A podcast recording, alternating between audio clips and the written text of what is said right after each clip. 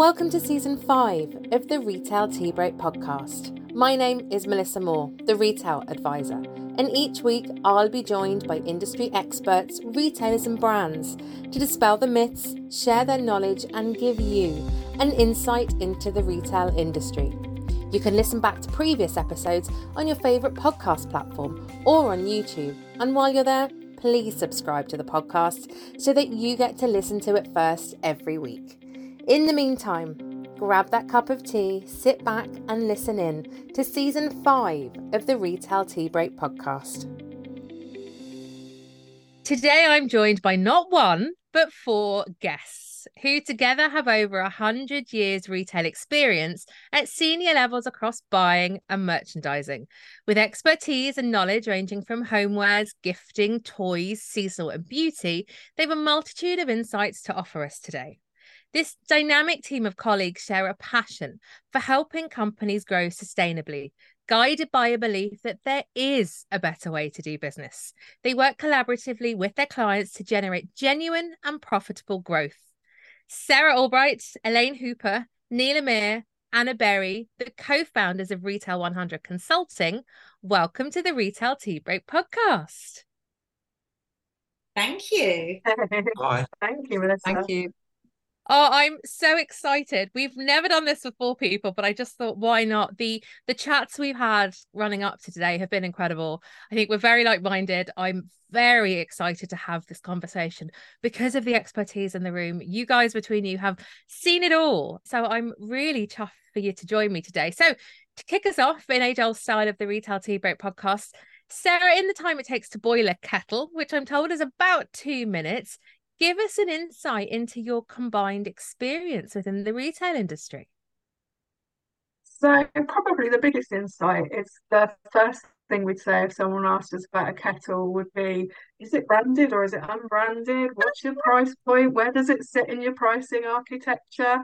What's your margin? So, intrinsically, we are product people. We've lived and breathed various categories over the years. And as you kind of alluded to in your intro, we all come from buying and merchandising backgrounds, mainly in department store retailing. But the absolute joy of department store retailing is we've worked on kettles, but we've also worked on Christmas trees, we've worked on mascaras, we've worked on candles. It's it's a real diverse kind of background of product categories. We've worked therefore with a myriad of brands, a myriad of suppliers, and have the joy of, of traveling the world, which always sounds uber glamorous. It, it has its moments when the toilet has no seat on it or something like that. When you're in deepest, darkest part of some country, but a massive amount of experience in the sector. And then just as many retailers sadly have been through in recent years, where we were all at, there was a restructure program going through,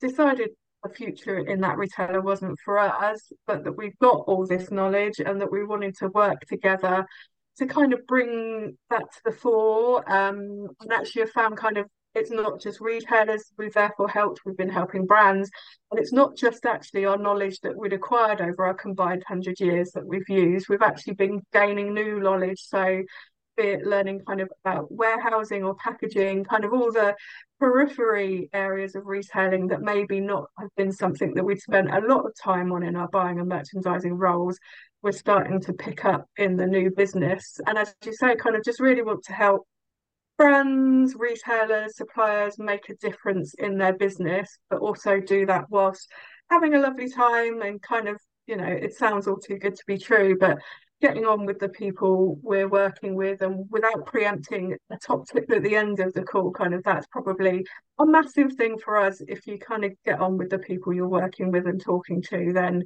that makes the day go a lot easier.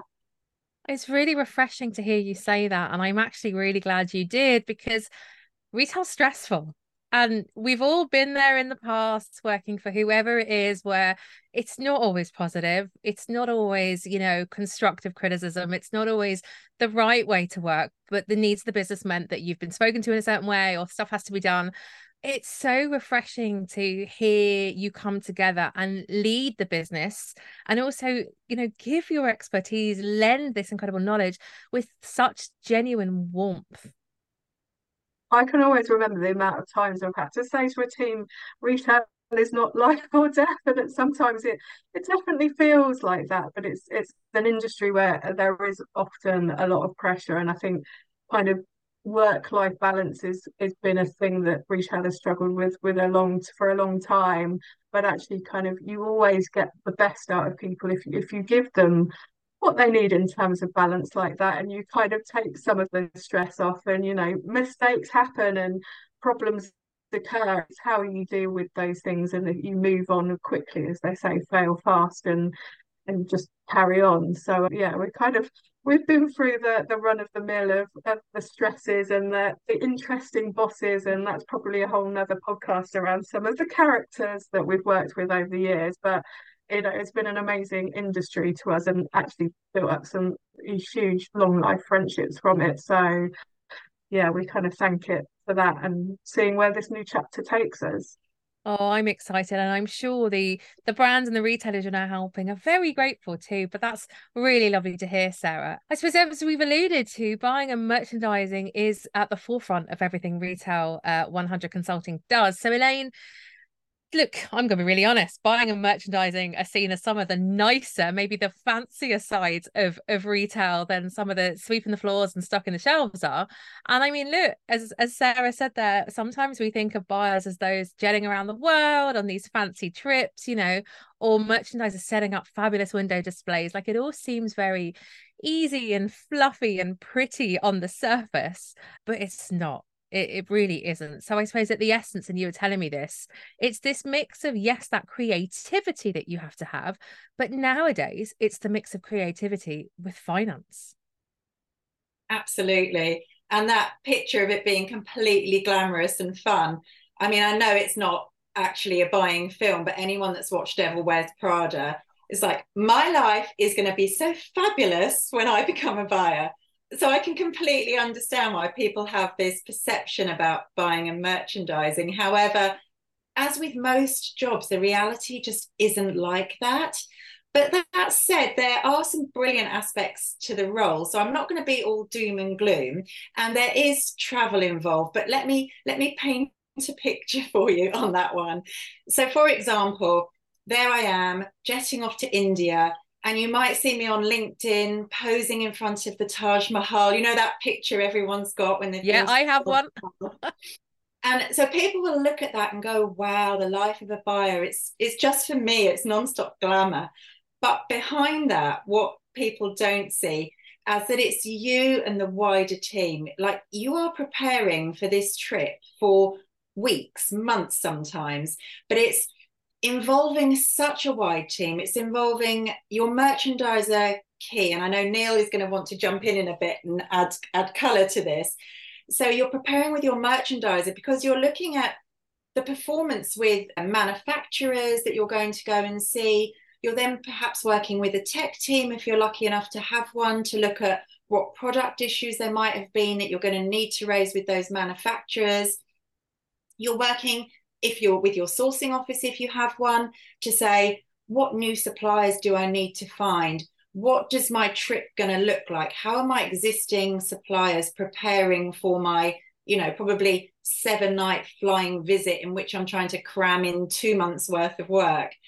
And then you're also trying to get the best deal you can in terms of who can you bring on your trip with you because back in the day it used to just be a buyer going, but that's no good. You need your merchandise with you. Ideally, you'd need a designer or or someone from your tech team with you. So you're trying to eke out your travel budget. So you're flying economy and staying in some not quite as glamorous hotel as you might like, just so that you can bring your wider team with you to have this really full experience. Then on top of that, you're trying to get to an Indian embassy before you start work to get your visa. You're trying to organize your itinerary so that you're not spending four hours in a car before you can even get to a toilet. You know, it's really not that glamorous. And but that said, it's it's a really exciting it's a really exciting experience to get to travel. But you cannot do your job without a team of people working with you. And in this example, it's a merchandiser. And you know, I know Neil will will have some things to say about the perceptions of a merchandiser, but just to say, you need to work with someone that gets as excited about a spreadsheet as I can get excited about a product because otherwise it just doesn't work. So you need to be able to plan ahead. We used to work about a year in advance. But of course, at the same time, you're already trading that current season. So you've got one head in the year ahead. And that's why mm. often a buyer will be like, hang on, what year is it? Because you might be buying for 2024, but you're trading in 20 end of 2022, for example. It can get very complicated. But you need a team of people with skills that complement yours but aren't necessarily your skill set. So you need the spreadsheets, you need a sound financial plan, you need to plan the sales and risk. You know, Neil and I used to work very closely together, and my favorite expression was, Oh, look at this lovely, shiny new product I've just found. And then I'm sure I can squeeze this into the assortment. This is going to be fine. And he would probably bring me right back down to earth and show me why it actually wouldn't fit in. So, Neil, I don't know if you've got something you want to add to that.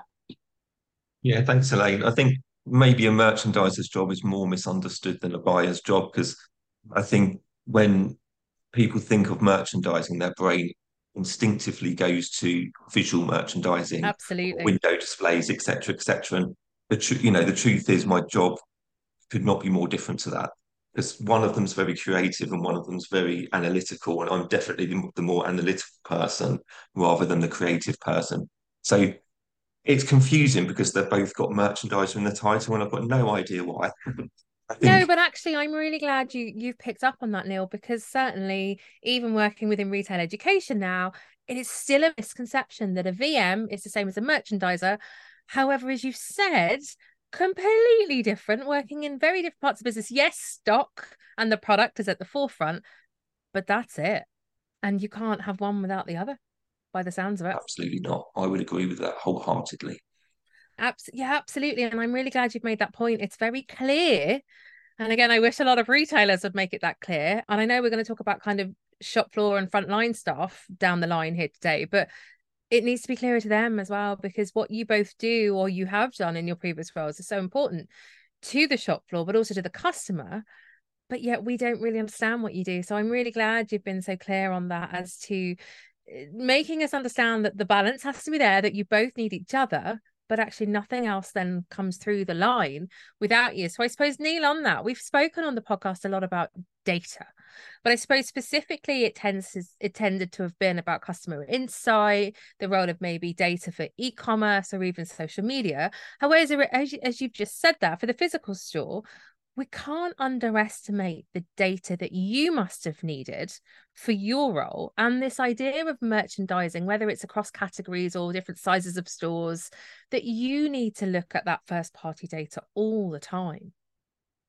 Yeah absolutely. And i think customer insight and e-commerce data is incredibly important. It always will be but it's kind of just you know two strands of data that we look at in buying and merchandising. So to, to really analyze a range and really understand what's going on underneath to season on season improve what you're putting in front of your customer you you have to have to absolutely have to analyze. You, i mean there's there's no way of doing the job without data and analytics really. And i think you know if, if you really take it back to its core of what you're doing you're essentially taking your business's money investing it in product hoping to make a return on it. You know and the, the the the, the amount of cash that you deal with as a buyer and a merchandiser can be ginormous. I mean, it's huge. It's huge. So you can't really kind of just select any products at random. You know, you've got to have a real plan in place to make sure that you're managing the risk around that financial financial piece. And I think when it when it comes to data and analysis, really you're looking at two sets really. So there's the, the kind of macro data and then the micro data. So macro could be anything from what economic conditions are you trading in what's the status of the market you're dealing with is it you know growing or declining what's going on with all your competitors and if you've got a weather dependent assortment you know has the weather really kind of impacted your sales in any way? So really anything anything that's almost outside of your control but you have to kind of have an understanding of what it might do to your trading performance. So that's really important and that kind of data is really going to impact your top line kind of planning. So whether you're going for a plus 10% or a minus 3%, do, do you know what I mean? That's going to really kind of help you put that into context. And at a more micro level, you'll start to look at kind of more specific to the assortment you're planning or the product types you're planning. So you'll you'll start to bring in last year's sales. So you know what worked, what didn't work. Are there any trading patterns that you can kind of pull out? Your stock levels in relation to those sales, how many options you've got, like have you got too many or too little? Do we need to kind of pull back or build on the option count? How well the sell throughs are doing. So, you know, if, if you bought a thousand units and sold a thousand units, in which case you haven't bought enough, or if you bought a thousand units and only sold 100 units, in which case you're having a nightmare. And then margins. So obviously each product, whether it's, you know it might be branded or own brand, for example, they'll have very different margins. So it's about putting together the the right product proposition that's going to balance your margins as well, so you can achieve your trading KPIs or whatever financial KPIs that your business is requiring from you. And then you might also look at markdown. So how many how many products are you selling on markdown? What at what kind of depth is in here? Is it 30% off? Is it 50% off? Is it 70% off? And what products are still profitable in markdown? But as you've already said, Melissa, as well, it's when a buyer and a merchandiser work together is when you kind of create the real magic and get the best results. I don't want to kind of focus too much on the data because it's not the sexiest subject in the world and it could get really boring. but, But I just actually, kind of wanted I'm I'm glad again then that you you've almost taken us through that because there's an awful lot of retailers out there, and especially some of the independents or the smaller retailers who are confused by an awful lot of that, Neil, but also the fact that margin. I think they just buy, and Elaine, I'm sure you've seen plenty of kind of retailers out there in the past that have done this. They buy and they hope, as opposed to buying, doing the homework, doing the maths, really understanding what maybe they should be pushing that's really got strong margin, maybe what they need to have as part of the range just to have, but actually the margin's really small. So I'm really glad you've taken us through that, Neil, because I know, and I've had these conversations over the last few weeks with retailers, there's not enough known unless you have huge buying departments out there and you have people like yourself who are very specifically employed to do that job really well. There's an awful lot of independents out there that just don't have the people and therefore they're just not sure what they're doing. No, absolutely. And I, I kind of wanted to bring that a bit more to life by if I just kind of take you through a framework that might help, you know, like to build a range. Um, and as I say, I won't dwell on it. I'll rattle through. If you if take for example, if you've got hundred products and or to buy and you think, well, where do I start? As I said, you can't just go off and buy hundred products without analysis, right? So depending on what product category you're buying, you'll probably you'll need to split it so you're managing your risk, right? So of those 100 products, 60 will be core products. When I say core, I mean they're tried and tested season after season, they're in the range, and they'll probably be, you know, your white plate, your white t-shirt, etc. Those products you'll have all the data in the world for. They're low risk. You know exactly how many you're going to sell. You know exactly how many to buy. So you place quite a big chunk of money behind those products. And the next 20 products will probably be, they'll also be low risk, but you won't have as much data behind them because they'll be something like tried and tested products, but you might tweak to color, a pattern, or whatever. So you kind of got you kind of got the right amount of data to probably make the right amount of decisions. So if you think you've got 60 and 20 products, that's 80% of your assortment that you've planned and bought that's relatively low risk. But from a customer point of view, it's relative, it could be deemed relatively boring because it's just it's kind of your core product, right? So the next 20 products is probably where it gets a bit more interesting. So you'll probably place around maybe 15, the next 15 products, you'll have much less data to guide your buys because they'll probably be trend led or new to the market, you know, propelled by fashion or interior design and whatever. So you're placing your buyers behind them. You've probably got a little bit of data to use, but you're also taking a bit of a gut feel and using your experience to take a punt. And some of them will really, really work. Some of them really, really won't work. And because of that, the buyers on those will probably be quite conservative because you, you know you're, you're trying to manage your risk. The last five are probably the most interesting. This is what the buyers love. is I call them wild cards. So let's just go for it because because we've planned what 95% of our assortment managing risk, we should be able to fit into our budgets 5% of the assortment that you can just go for it. And it's really and it's really important to do that as well because that's where you kind of really test and you really learn from what your customers want. And, and I see Elaine products, there nodding yeah, away at the 5%, going, This is where I had the fun. Exactly, Melissa. Exactly. This is where I used to be able to, you know, I could bring in the crazy leopard print water bottle of with the pink lid, you know.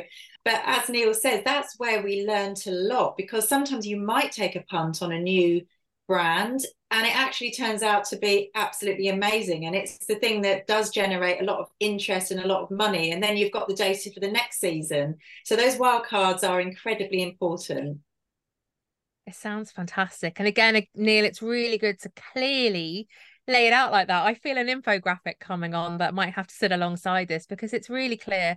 And I think again, it gives you that that kind of power to go crazy on the 5% because as you said you haven't taken a risk with the other 95 so it's it's really good buying behavior for buyers and merchandisers i think to align and move forward with because again an awful lot of people out there they just buy on a whim and i've seen them do it and i know they do it and then of course they come to sale time and there's too much stock and too much cash tied up. But we won't dwell as you said neil anna uh, whether it's buying or merchandising or even stock management all of this is fantastic at a kind of senior level, or I have to say, an office level. But none of you could do what you did, or even now, without collaborating with those on the shop floor. So the front time retailers, those teams that literally sell the product that you bought or you planned for. What what's that been like in the past, or even now with the way you work, kind of collaborating with the frontline teams?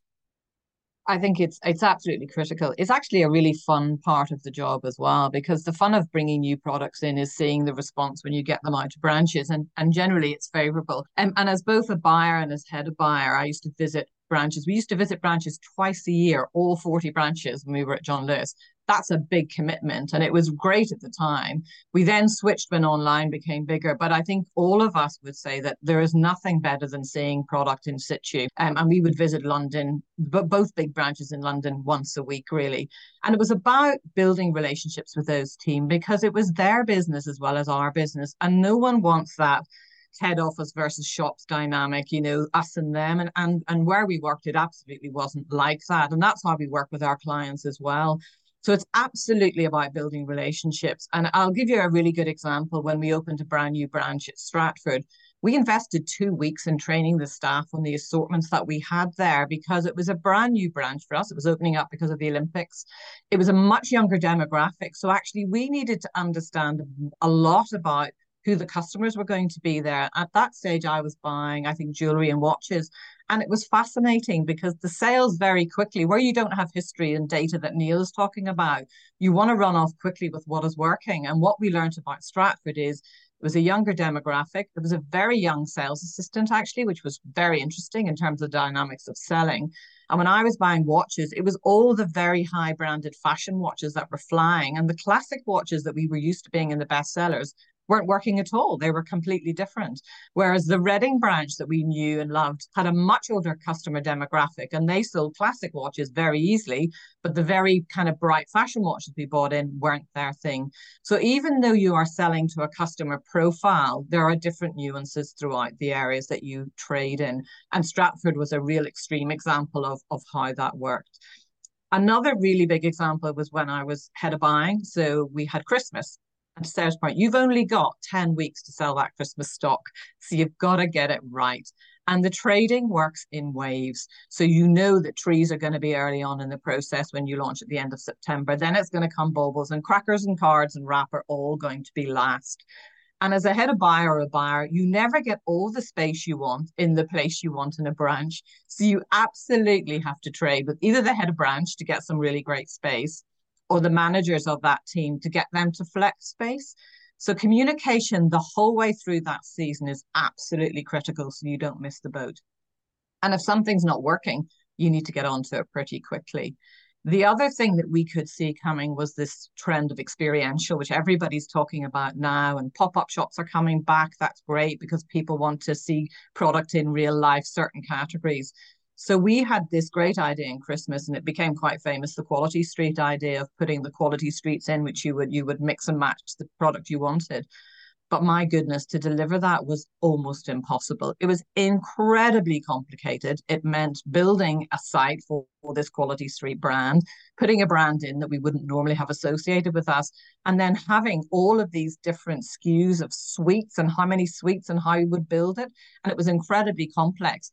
So it was important that we were passionate about what we were doing, but also that we got the branches on side because they had to add significant additional staffing. So unless you have the branches engaged and they're excited about it, then you're not going to have it um, as a success. But what it did is they it drove enormous footfall, queues into the branches to do it.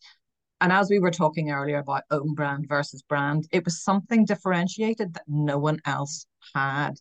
So going back to Stratford was really ex- ex- uh, a good example because they weren't interested in own brand. They said, we don't really like your own brand, particularly the entry level, our customers are not that interested. And we saw in the initial year they, they sold very little own brand. But it took time for it to build because that was important to us in terms of our differentiator. We had the brands that everybody else had, but what we wanted was 50% of our sales. And in homewares, 70 plus percent of our sales were coming in an own brand. So those categories took longer to take off for the customers to understand it. But we had to say to the branches, trust us, they'll understand it, but also we'll help you tell your customers what's good about it, what's different about it, where the value is. So it's always about keeping that open communication and listening because as a head of buying, I would get real honesty from the teams of we don't like this brand, we don't think it's any good, we don't like the price point. So occasionally you'd think, ah, I now see why this brand is not selling in this branch. It might be in the wrong place. It might be that it's duplicative and we haven't noticed that. But it also might be that their competition is really tough on that. So that's why they're struggling.